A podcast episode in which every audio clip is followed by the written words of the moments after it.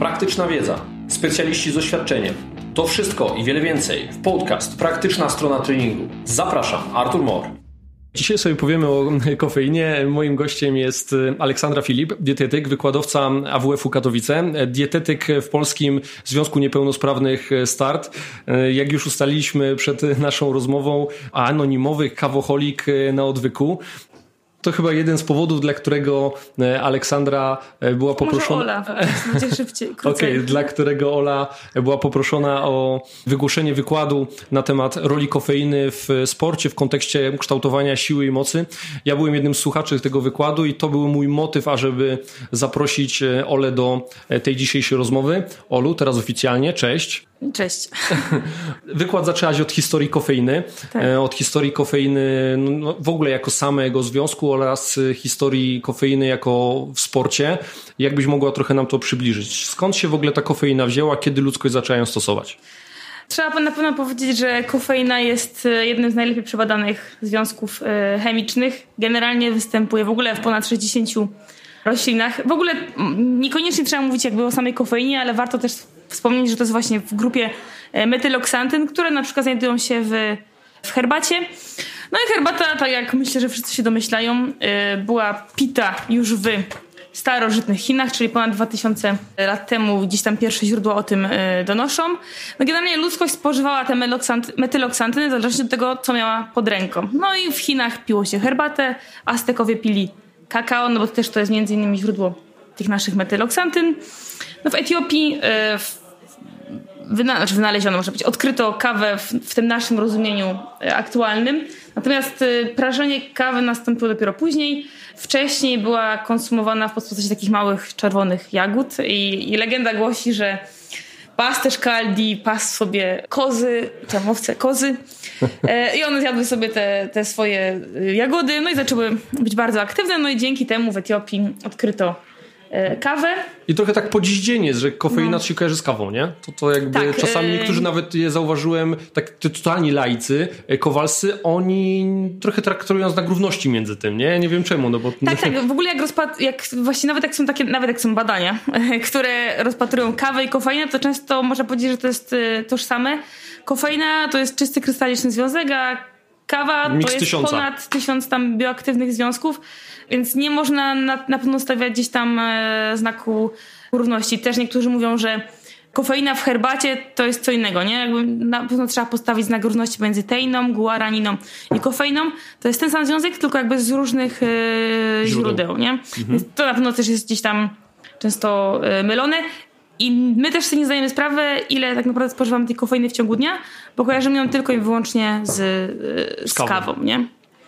To jest istotne u osób, które mają małą tolerancję, nie? Na kofeinę, o czym sobie też potem jakby powiemy, czyli niektórzy nie są świadomi tego, że ją przyjmują, nie? Gdzieś czują pewnie skutki uboczne, bo spożyli wiele gdzieś tam pokarmów, które tą kofeinę zawierają.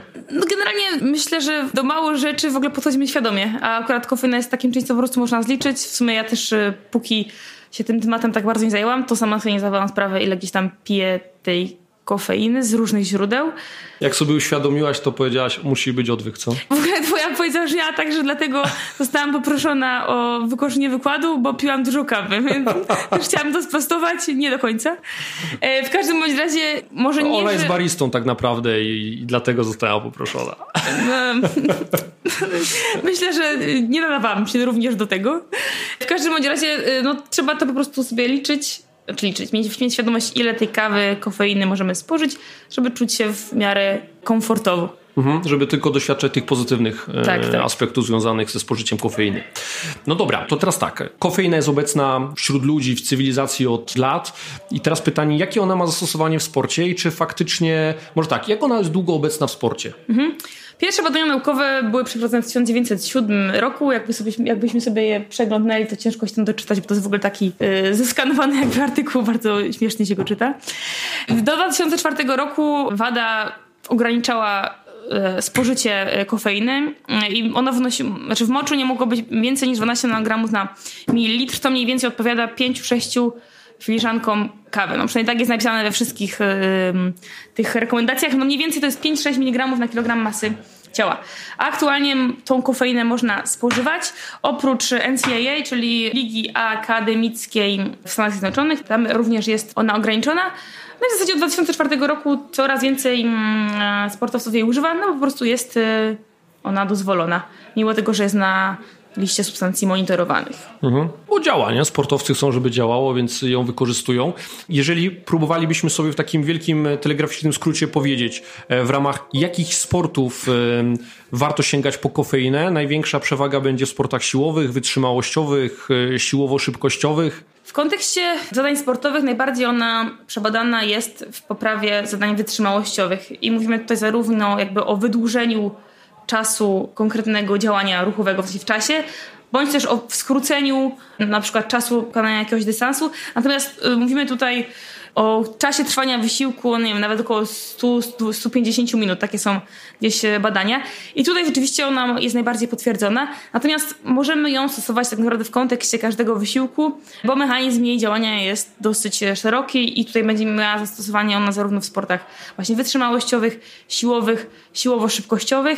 W zależności od tego, jakich użyjemy dawek i też jaki będzie nasz gdzieś tam też poziom przyzwyczajenia do tej kofeiny, to możemy oczekiwać różnych efektów, aczkolwiek można powiedzieć, że działać będzie ona w każdym sporcie.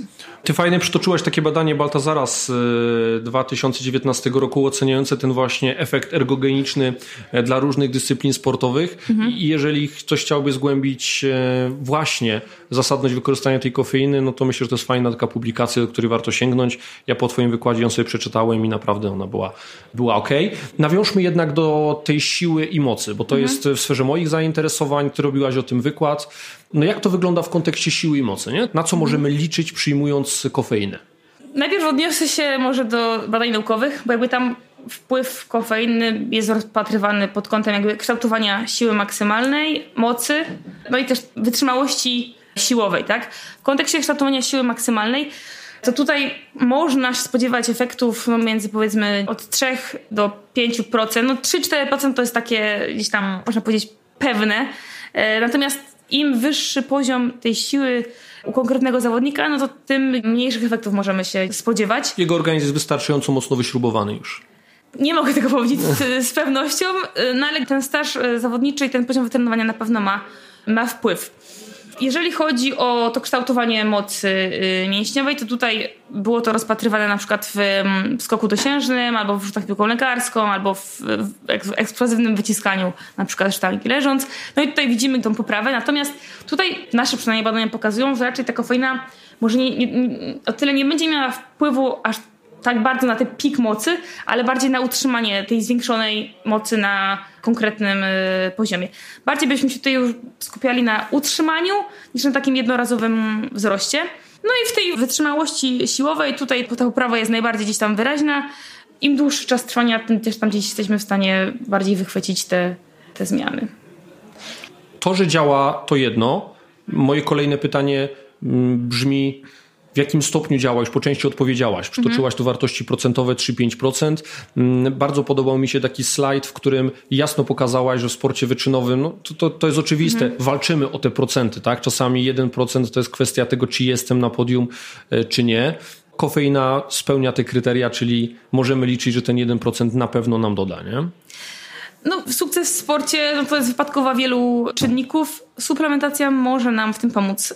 Natomiast w moim odczuciu dobrze byłoby mieć wypróbowano raczej w tych protokołach startowych. W takich protokołach treningowych też jakby nie ma badań, które potwierdzają naprawdę zasadność tej takiej jakby codziennej suplementacji. Moim zdaniem w tych protokołach startowych na pewno jest warta gdzieś tam wypróbowania.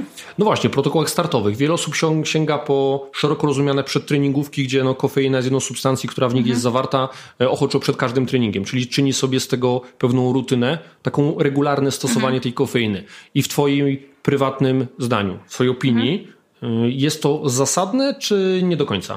Ciężko mi odpowiedzieć na to pytanie, bo tutaj też trzeba byłoby się na pewno odnieść do konkretnych dawek. Tak naprawdę kofeina, można powiedzieć, że dawki wszystkie działają. Od tych poniżej 3 mg na kilogram masy ciała, aż do 9 nawet wzwyż.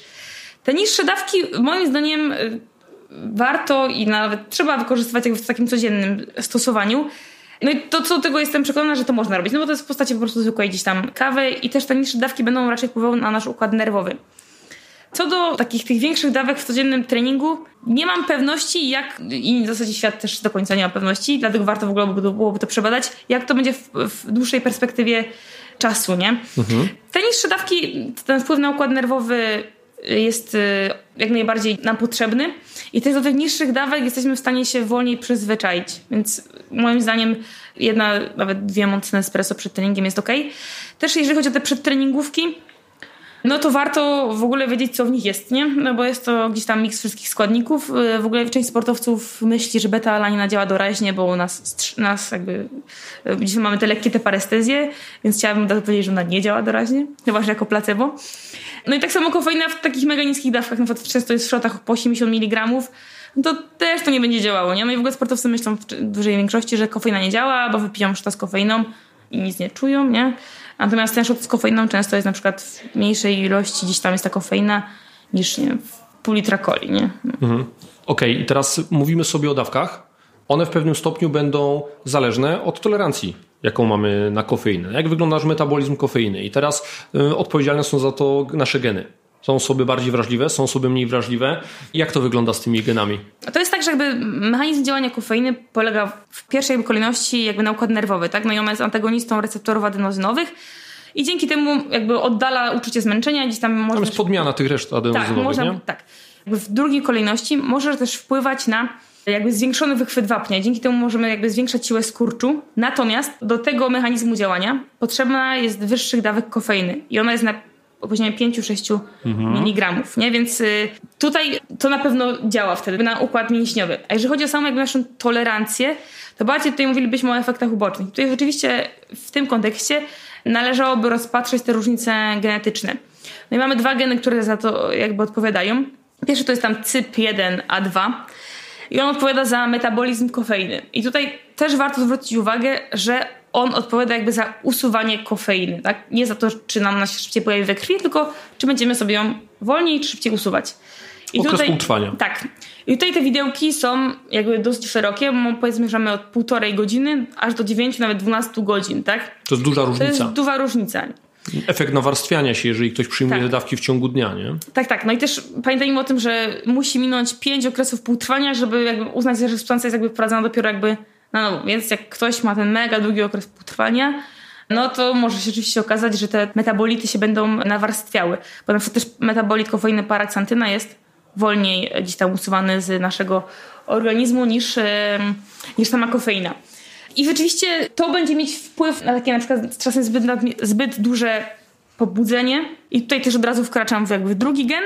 On odpowiada właśnie za taką jakby pobudliwość naszego układu nerwowego. I są tutaj osoby, które na przykład już po 150 mg kofeiny mogą odczuwać taki większy lęk, niepokój. Ja na przykład jak robiłam badania z kofeiny, to raz się właśnie przeliczyłam i rzeczywiście wieczorem trochę się bałam, sama siebie, że tak powiem. To te stany lękowe rzeczywiście mogą wystąpić i to przy tych dużych dawkach nam tutaj badani też to raportują. Ja powiedzmy, no nie wiem, nie wzięłam, myślę, że wzięłam około 10 mg na kilogram masy ciała, natomiast my też testowaliśmy dawki, które wnoszą 12 mg na kilogram masy ciała, tak? Więc to już te skutki uboczne występują. I też w kontekście w ogóle zdrowotnym osoby, które mają ten wolniejszy metabolizm kofeiny, czyli ten pierwszy gen, o którym powiedziałam, bardziej są narażone raz, że na gdzieś tam nadciśnienie, czy na gdzieś tam choroby układu sercowo-naczyniowego, no bo mają dłużej po prostu tą kofeinę we krwi. Okej, no to rozwiniemy jeszcze może trochę ten temat tych skutków bocznych. Dlaczego ja do nich nawiązuję? W tej chwili przeciętny Kowalski, tak populacyjnie, to jest taki 30-40-latek, właśnie nieźle zestresowany, gdzieś tam podlegający pod wyścig szczurów, lekko zaniedbany i teraz najczęściej niedospany, bo to niedospanie, jakby deficyty snu są takim problemem ogólnoświatowym, społecznym. No i teraz jak to się ma u takiej osoby? To jest już taki off-topic trochę, nie? Mówimy sobie o sportowcach, jak to wygląda z twojej perspektywy, na ile to ma sens, bo powiedzieliśmy sobie, że w małych dawkach, jasne, nie? To gdzieś powinny być te wartości prozdrowotne, jeżeli jeszcze w kontekście kawy mówimy w ogóle przeciwnowotworowy, możemy całą listę sobie wymieniać. No a co jeżeli mamy taką lekko znerwicowaną osobę przepracowaną z deficytami snu? Mamy jakieś opracowania, mamy jakieś badania, które pokazują, jak w takich przypadkach może być destrukcyjna kofeina, przesadzanie z kofeiną? W ogóle to warto zwrócić uwagę, że samo słowo kawa w jej etymologii oznacza odpędzać sen. Tutaj to pierwsze działanie gdzieś tam zarówno było wykorzystywane na frontach, nie wiem, czy wojny, czy w czasach właśnie zamierzchłych. Natomiast Przeciwdziała ona snowi, tak? Ale no, wiadomo, że żyjemy w takich czasach, że potrzebujemy być jak najdłużej aktywni. No i wszyscy też poszukujemy takich szybkich, łatwych rozwiązań. Natomiast w moim odczuciu no, jest to po prostu odwlekanie takiego momentu odcięcia. I na pewno nie jest tak, że gdzieś tam możemy bodźcować ten nasz organizm w nieskończoność. Musi być też ten czas na regenerację. I rzeczywiście te problemy ze snem są często obserwowane u ludzi. No i wynika to z tego, że spożywają zbyt dużą ilość kofeiny i często robią to w godzinach wieczornych. Pamiętajmy o tym długim okresie półtrwania, więc nawet jeżeli wypijemy sobie kawę o 18, to może to oznaczać, że gdzieś tam te metabolity będziemy mieć dalej w okolicach godzin, kiedy byśmy chcieli po prostu zasnąć, tak? No i dużo właśnie osób mówi, że nie może zasnąć, no, a wynika to po prostu gdzieś tam z przebodźcowania i zbyt dużej ilości kofeiny. Zmęczenie z odbicia? W badaniach naukowych jest tak, że kofeina poprawia rezultaty nawet w stanie zmęczenia. No, ale bardziej mi chodzi o takie zmęczenie z odbicia, kiedy to stężenie kofeiny zacznie już znacząco spadać i kiedy właściwie zostanie już metabolizowana. Dlaczego o tym mówię? Ja napotkałem na taką publikację, właściwie na 2 publikacje, gdzie ten temat był poruszany i faktycznie kofeina potrafi potem potęgować to zmęczenie po kawie. Nie? To jest bardzo subiektywne, no bo to jakby ciężko też przebadać, no bo zwłaszcza kwestie zmęczenia. Jak to wygląda z twojego doświadczenia? Tutaj można byłoby się odnieść do tego efektu jakby odstawienia, no bo w którymś momencie rzeczywiście tej kofeiny musimy sobie ją gdzieś tam odpuścić, tak dużo uproszczenie mówiąc. I można to też na przykład tłumaczyć tym, że jeżeli ktoś pije, czy spożywa duże ilości kofeiny, to przynajmniej w modelach zwierzęcych te receptory adenozynowe się namnażają. Czyli jakby im więcej pijemy tej kofeiny, tym potem więcej musimy tej kofeiny z powrotem spożyć, żeby te receptory adenozynowe zareagowały tak samo. Więc w momencie, kiedy będziemy się odstawiać, będziemy po prostu się czuli fatalnie, no bo te efekty odstawienia są już po pierwszych 12 godzinach. Więc jeżeli masz rację, że tutaj ten pewnie i ból głowy, i takie samopoczucie fatalne będzie oczywiście efektem tego. No i to jest jakiś czynnik, który jest jednym z czynników takich ryzyka powstania uzależnienia, nie? No bo czy kofeina może uzależniać? Tak pytanie właściwe brzmi. Były badania na ten temat i tutaj naukowcy się trochę spierają. Natomiast dotarłam do takiej klasyfikacji pewnie amerykańskiego towarzystwa jakiegoś tam uzależnień. Rzeczywiście można się uzależnić też od kofeiny. Jest to po prostu zwyczajny mechanizm. No, tak jak powiedziałam, oni jeszcze tak chemicznie to argumentują, że spożycie kofeiny powoduje wytwarzanie się wielu tam metabolitów podobnych jak na przykład przy zażywaniu kokainy. Nie? No, ale to takie mocno ogólne pojęcie, które możemy podciągnąć pod wiele pewnie substancji. No ale to jakby ja tak sobie gdzieś tam doczytałem i widziałem, że oni się na to powołują. Cieszę się, że przygotowałaś do tej rozmowy. Jak kiedyś poczyniłem odnośnie właśnie skutków ubocznych kofeiny taki artykuł i skupiałem się tylko na tych złych stronach, dlatego tak się teraz mądrzę z tego. Dużo mniej czytałem na temat zastosowania w sporcie i dlatego rozmawiam z tobą. Okej, to jeszcze taki off-topic ciąża. Healthy, not healthy. Czy ciąża jest zdrowa? Nie, czy kofeina w ciąży jest zdrowa.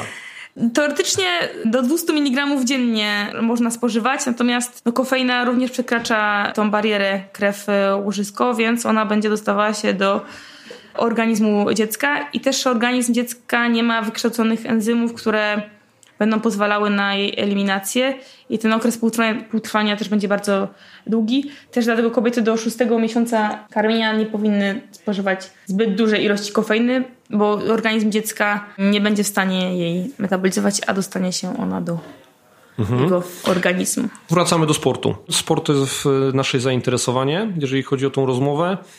Jak powinien wyglądać dobrze zaprojektowany protokół, który możemy sobie wytestować tą kofeinę? Musimy trochę odtworzyć te środowisko startu. Nie? Jak to powinno wyglądać, żeby było zgodnie z zasadami sztuki? Przede wszystkim chciałam podkreślić, że musi być on najpierw przetestowany, czyli w warunkach symulowanego startu. I tutaj część sportowców o tym zapomina, no bo niestety wymaga to od nas zaangażowania. Po prostu się nam nie chce i nie sprawdzamy tego w warunkach symulowanego startu. Jeżeli chodzi o czas podania, to tutaj teoretycznie ten pik kofeiny jest po 60 minutach, ale czasami może być to pomiędzy 45 a 90 minutą, więc też by trzeba było sobie to wytestować. To jest pierwsza rzecz, tak? Czyli ten czas. Druga rzecz to są dawki.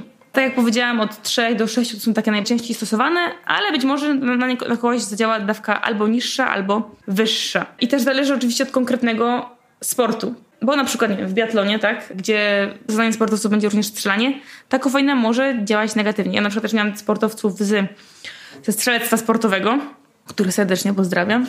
I oni na przykład unikają tej kofeiny z racji tego, że ona wywołuje u nich zbyt duży gdzieś tam reakcje nawet w takim normalnym życiu, no i przeszkadza im to gdzieś tam w tych warunkach rywalizacji.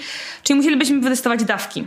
Kolejna rzecz to są źródła, czyli mamy różne źródła kofeiny, czyli tak, no kawa jako takie najbardziej typowe, energetyki, kofeina w formie płynnej, kofeina w formie kapsułek, kofeina w formie gumy. Na to też zwracam uwagę, bo ta kofeina w formie gumy wchłania się już po 15 minutach ma ten pik, więc w sytuacjach, gdzie nie jesteśmy w stanie przewidzieć konkretnie, kiedy mamy swój start, to też jest dobre rozwiązanie. To jest podyktowane tym wchłanianiem podjęzykowym, tak? Tak. Po 15 minutach, po 20 jest już gdzieś tam ten pik we krwi. Też są, co prawda jeszcze tego ja nie testowałam, ale jest nawet kofeina w aerozolu. To jest taka kofeina, która jakby się tak wdycha. To też jest ciekawe gdzieś tam, ale na polskim rynku ja przynajmniej tego nie spotkałam. To jest na rynkach amerykańskich. Ja, że nawet gum nie spotkałem. To gumę można kupić i działają. Czyli mamy tak, formy już sobie rozpatrzyliśmy, no i potem patrzymy sobie, czy gdzieś tam nasza kofeina poprawia rezultaty, czyli znowu musimy do tego podejść skrupulatnie. Zmierzyć to, nie? Bo tu znowu ta kwestia mierzalności. Tak, no i czucie i wiara bardziej przemawia do nas niż męska szkiełko. W ogóle sportowcy dużo rzeczy czują. Trenerzy też, my też w sumie. Ja w ogóle mam problem z tym, że czasami, jasne, wiemy, że chcemy, żeby to było mierzalne, ale czasami ich przekonanie, że coś działa, ono ma większą wartość niż nawet czasami ta substancja. Ja tego nie lubię zabijać, nie? Czy jak czasami... Oczywiście, na każdego działa okej. Na mnie też, bo na każdego z nas działa. Nawet są takie badania w ogóle z kofeiną, że największe działanie kofeiny jest w momencie, kiedy my jesteśmy przekonani o tym, że ją dostaniemy i że ona działa i ją naprawdę dostajemy. Bo były takie próby krzyżowania, że badani dostawali kofeinę, aby informowali, że to jest placebo, dostawali placebo i byli informowani, że to jest placebo i tak na krzyż, nie? Ona działała najlepiej, kiedy my byliśmy przekonani jakby o jej działaniu farmakologicznym i ona rzeczywiście była podana, więc to przekonanie też działa, nie? Natomiast trzeba byłoby też to zobaczyć, bo jest taka część populacji, która, przynajmniej tak w takich badaniach, której na przykład pogarszają się wyniki po kofeinie, nie? No i też trzeba było zobaczyć, jak w kontekście sytuacji stresowych ta kofeina będzie działała, bo ona może jakby bodźcować to nadmierne pobudzenie, no i te skutki uboczne mogą gdzieś tam się... Czyli obwodowo na przykład na gospodarkę wapniową wpłynie pozytywnie, a na przykład na układ nerwowy, tak, będzie depresyjnie gdzieś działała, tak, nie? Tak, ograniczy. Tak, no bo jakby w ogóle duże stężenie kofeiny ma wpływ po prostu na mięśni. On nawet... ktoś nie żyje, to się ten mięsień kurczy, jak były badania na izolowanym mięśniu. Natomiast gdzieś tam ten nasz układ nerwowy ma też swoje... ograniczenia. Nie? To chyba najtrudniejsze uzyskać takie warunki startowe właśnie, jeżeli chodzi o obciążenie psychiczne, żeby wytestować tą kofeinę, nie? Zwłaszcza w kontekście kofeiny, no bo jak sobie jakiś inny suplement, który niekoniecznie tak działa dobrze na ośrodkowy układ nerwowy, damy, no to ten stres gdzieś tam będzie w granicach tolerancji. Jak tu sumujemy kofeinę plus obciążenie stresem startowym. No dlatego to trzeba gdzieś tam bardzo świadomie podchodzić do tego, jak ona działa po prostu. No i taka świadomość przynajmniej w moim odczuciu dużo daje sportowcowi i trenerowi. Wiesz co, jest taki jeden też temat, który zupełnie znowu wskoczył mi teraz do głowy, nie chcę o nim zapomnieć, więc pytanie zadam. Ta kofeina odwadnia czy nie? Wpływa na odwodnienie? Jest diuretykiem? Jeżeli chodzi o kofeinę i kawę, to trzeba, i herbatę, to trzeba na pewno rozpatrzyć dwie rzeczy, tak? Kofeina jako sama kofeina, substancja chemiczna, ona odwadnia. Natomiast jeżeli ją spożyjemy z kawą, która jest w wodzie, czyli kofeina jest w wodzie w kawie, no to to wyjdzie na zero. Jak były badania na poziom właściwy moczu, to przy 9 mg kofeiny był zmieniony ten ciężar właściwy moczu. A tak to raczej nie obserwuje się takich efektów. Ta diureza może jest tak, która jest zwiększona jakby bardzo doraźnie, natomiast w kontekście jej potencjału odwadniającego, to tutaj raczej jest gdzieś to zbyt tak napiętnowane, że tak powiem. I rzeczywiście do 400 mg dziennie można powiedzieć, że ona nie odwadnia. No i też my się też przyzwyczajamy do jej jakby działania, więc raczej w tych niższych dawkach nie trzeba byłoby się tym bardzo przejmować. Jak ktoś ma wrażenie, że ona tak bardzo nasila produkcję moczu, to wypił sobie litrową kawę ze Starbucksa, to najprawdopodobniej dlatego, że wypił litr płynu. Po prostu płynu, nie? No, i ma wrażenie, że go kawa odwadnia. Jakby wypił litr wody, to dokładnie będzie miał ten sam efekt. Okej, nawiązujesz cały czas do dawek i teraz spróbujmy sobie jeszcze je tak podsumować. Jeżeli mamy przeciętnego Kowalskiego, to co on powinien wiedzieć o dobraniu tych dawek, żeby nie było chaosu? Można powiedzieć, że takie dawki zdrowotne, takie dla zwykłego zdrowia, to jest powiedzmy poniżej 400 mg dziennie dla osoby, która waży około 70 kg, tak? Czyli jedna łyżeczka kawy parzonej ma około powiedzmy 100, tak w uproszczeniu, 100 mg kofeiny, więc jeżeli ktoś sobie wypije 2 kawy dziennie z 2 łyżeczek parzonej sypanej kawy, to jest jego maks. Pamiętajmy o tym, że kofeina również jest w coli, jest w energetykach. W energetykach jest powiedzmy około 80 mg na porcję, więc to jest gdzieś tam kolejne źródło. W herbacie również jest trochę kofeiny, tak? W herbacie powiedzmy tak średnio będzie około 30 mg. Jak jest krótko parzona, to jest mniej. Jak jest długo parzona, to nawet może być 60 mg. Tak? Więc jak sobie ktoś pije na zmianę kawę, herbatę, to sumarycznie może rzeczywiście wyjść tego sporo. Okej. Jakbyśmy chcieli dawkę w miligramach na kilogram masy ciała, jesteśmy to w stanie jakoś ustandaryzować? Ta zdrowotna? 5,7 mg na kilogram masy ciała to jest taka ta górna granica zdrowotna. Dobowe spożycie. Tak. Okej. Dla maksymalizacji wyniku sportowego w kontekście kształtowania siły i mocy, taka najlepiej wypadająca w badaniach dawka to? Najwięcej badań na razie jest na poziomie 5-6 mg, więc to muszę powiedzieć. Natomiast można byłoby sobie zobaczyć, jak te dawki, na przykład 7-8 będą też wypadały, ale to by trzeba było sobie po prostu przetestować i zmierzyć. I tutaj w naszych badaniach tak często jest, że nawet jak są takie te skutki uboczne, to te wyniki się mimo to poprawiają. Nie? Więc to też jest warto do rozważenia, ale te wyższe dawki to już w ogóle byłyby tylko tak naprawdę w protokołach tych startowych i w momencie, kiedy nie mamy następujących dzień po dniu sobie konkurencji. Czy z jakiegoś powodu warto sobie robić odwyki od kofeiny? Czy to ma sens, nie? Trochę nie wiadomo. W sensie, że te pierwsze objawy odstawienia są po 12 godzinach, pik tam jest po 50 godzinach.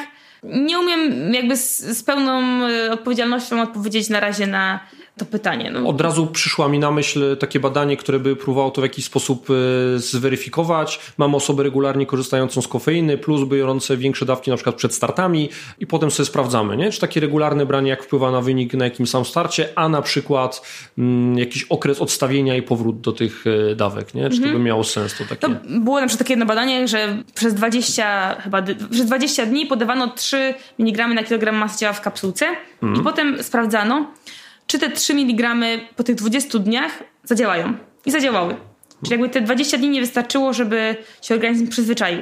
Ale badania na modelach zwierzęcych pokazują, że do tych niższych dawek dłużej się jakby przyzwyczajamy, więc być może ten czas był zdecydowanie za krótki. Jedno chyba było takie badanie, że ktoś robił sobie tam 4 dni, minimum 4 dni przerwy, ale szczerze mówiąc musiałabym spojrzeć, jaki tam był gdzieś tam efekt. Natomiast na pewno ten protokół takiego tego odstawienia przedstartowego to jest kolejny pomysł tak naprawdę na nasze badania, bo w kontekście siły i mocy na pewno to nie było sprawdzane.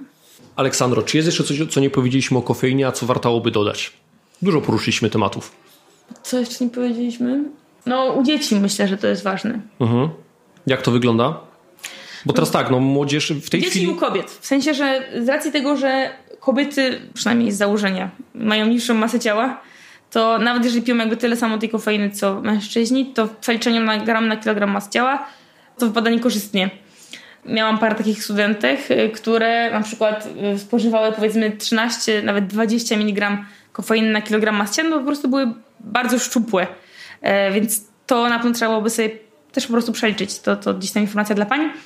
No i dla dzieci, no, które również z założenia przynajmniej mają masę ciała niską, to również to spożycie musi być nawet poniżej 3 mg na kilogram masy ciała, poniżej 2,5-3, a to można spokojnie uzyskać z paru energetyków czy z coli, więc tutaj też na to rodzice powinni zwrócić uwagę.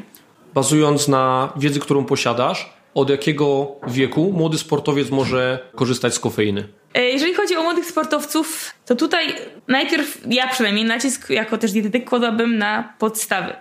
Czyli na to, żeby oni po prostu byli wyspani, a nie myśleli o tym, czy sięgnąć po kofeinę, czy nie. Nawet miałam takiego, po jednym z wykładów podszedł do mnie chyba jakiś trener.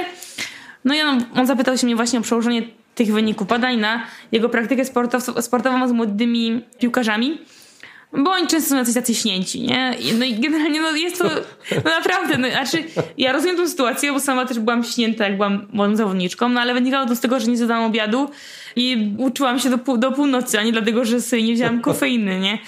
Więc w tym kontekście najpierw trzeba było zwrócić uwagę na podstawy, a suplementację chyba zostawić na może okres już tego profesjonalnego sportu. Na myśl mi przyszł teraz fakt, że gdzieś tam może Amerykanie to już przebadali. Dlatego... Naukowcy z Massachusetts i badania naukowe pokazują znanych amerykańskich naukowców na dużej próbie badanych, że kofeina dla osób pewnie dopiero uczących się w college'u nie jest najlepszym pomysłem, skoro tam jest w tej listce ograniczona. Natomiast, czyli najpierw się wyspać, a potem się pobudzać. Tak, natomiast akurat ta moja wypowiedź myślę, że nie jest z kręgu też Evidence Medicine, tylko raczej z moich takich dywagacji na temat NCAA. Okej, to teraz tak, zawsze zadaję to pytanie, zadam i tobie. Evidence-based medicine czy doświadczenie? Czym się kierujesz w swojej pracy zawodowej? To było tak evidence-based, ta nasza rozmowa, że pytanie, że odpowiedź inna aniżeli evidence-based będzie mocno kontrowersyjna. Tak? Starałam się, żeby było praktycznie. Było bardzo evidence-based. Ale nie, to było też praktycznie bardzo, nie? Bo wzięłaś tą wiedzę i upakowałaś takie praktyczne ramy. Swoje przyszłe projekty badawcze będę starała się tak komponować, żeby one mogły być prostym przełożeniem na praktykę sportową, bo uważam, że to jest luka i nawet Burk o tym pisała. Natomiast na razie to w ogóle nie wiemy aż za dużo. Natomiast z tą wiedzą, którą mamy, możemy spokojnie po prostu sprawdzać praktyczne gdzieś tam rozwiązania. Kofeina jest o takim mocno indywidualnym działaniu, więc tutaj praktykę powinien sobie gdzieś tam stosować każdy sportowiec i sam swój protokół badawczy wytestować, moim zdaniem. I ta praktyka sportowa i ta ścieżka base medicine idą razem, powinny przynajmniej iść razem. No i tutaj oczywiście wiele naukowców powie trenerom, że nie mieli nigdy w ręku książki do fizjologii, a natomiast trenerzy powiedzą naukowcom, że nigdy się nie spocili na siłowni, nie? No i tak jest aktualnie. Natomiast najlepsze efekty na pewno daje gdzieś tam połączenie tych dwóch składowych. No i pokazują to przecież wielkie sztaby medyczne, więc moim zdaniem nie ma takiej odpowiedzi, że to albo to, tylko to musi iść gdzieś tam dwutorowo, ale jest to dosyć trudne. Mhm. Czy mogę użyć takiego, może tak, czy zgodzisz się z takim stwierdzeniem, że to doświadczenie powinno trochę odsiewać rzeczy ważne od ciekawych z tego evidence base? Tak. Generalnie... No mam kupę badań, które raczej w kontekście ciekawostek możemy traktować. Tak. No generalnie moim zdaniem w ogóle większość jakby wykładów, które prowadzę na uczelni albo w ogóle nawet wykładów na jakichś konferencjach, tak naprawdę można było pewnie sformułować w abstrakcie, nie? Czy tam w paru, dwóch mądrych zdaniach. A cała rzecz to jest otoczka, ciekawostka i tak naprawdę takich prostych, praktycznych rzeczy jest mało i rzeczywiście jakby do praktyki sportowej te proste, praktyczne rzeczy się sprawdzają. No generalnie moim zdaniem w sporcie gdzieś tam te proste, praktyczne rzeczy się tylko... Make it simple, nie? Sportowcy to nie są osoby, które mają nie wiadomo ile czasu, żeby wszystko analizować. Oni muszą mieć proste rzeczy, nie? Oni muszą to kontrolować. Takie właśnie ciekawostki różne to są takie, żeby sobie posłuchać, nie? A w sporcie... No to żeby raczej... robić otoczkę, że wie się wszystko albo coś, czego inni nie wiedzą. No dzisiaj mi pokazałam, że bardzo dużo rzeczy jeszcze nie wiem. Między innymi tymi, gdzieś tam to uświadomiłeś. No. Natomiast... tutaj czasami nie ma jakiejś wielkiej, tak mi się przynajmniej wydaje, jakiejś wielkiej filozofii. Jak coś działa, to działa, no i tyle. Twój wykład był turbopraktyczny, nie? Jak jego słuchałem w czasie tej konferencji na AWF-ie, był taki, jak być powinien. On był taki, że jak ktoś go słuchał, to wychodzi i mówi, dobra, ja coś z tego wiem, mogę teraz pójść do sportowca i to, co usłyszałem, ma jakąś praktyczną implikację. Nie było lania wody, było mówienie o konkretach, było odsiewanie rzeczy ważnych od ciekawych. Tak wykłady powinny być skomponowane, tak się je powinno wygłaszać i dlatego cieszę się, że porozmawialiśmy o tej kofeinie, bo te informacje, które powiedziałaś, są informacjami ważnymi, wartościowymi, które będą miały odzwierciedlenie w praktyce, myślę, wielu osób, które tej rozmowy z tobą posłuchają. Także Aleksandro, ja z tego miejsca dziękuję ci za poświęcony czas. Mogę zadać jedno pytanie? Jasne, że tak. A czy ty wiesz, ile spożywasz kofeiny dziennie? Bardzo ogólnie. 2 kubki kawy ustandaryzowane w miejscu, w którym pracuję. To spożycie u mnie też jest nieregularne. 5 lat temu nie spożywałem kawy w ogóle. Od czasu jak kupiłem sobie ekspres znacznie wzrosło. Nie przyjmuję przedtreningówek, ale piję 2 kawy chyba raczej dla smaku. Nie? Bardzo, bardzo uznaniowe. Nie? Okay. Ale wrzucę sobie w kalkulator, zresztą od ciebie zaraz sobie go wydębię i sobie powpisuję tam. Cieszę się, że w takim razie mój wykład też miał praktyczną dla ciebie formę. Aleksandro, wielkie dzięki, Dziękuję. Trzymaj się, cześć. Dziękuję.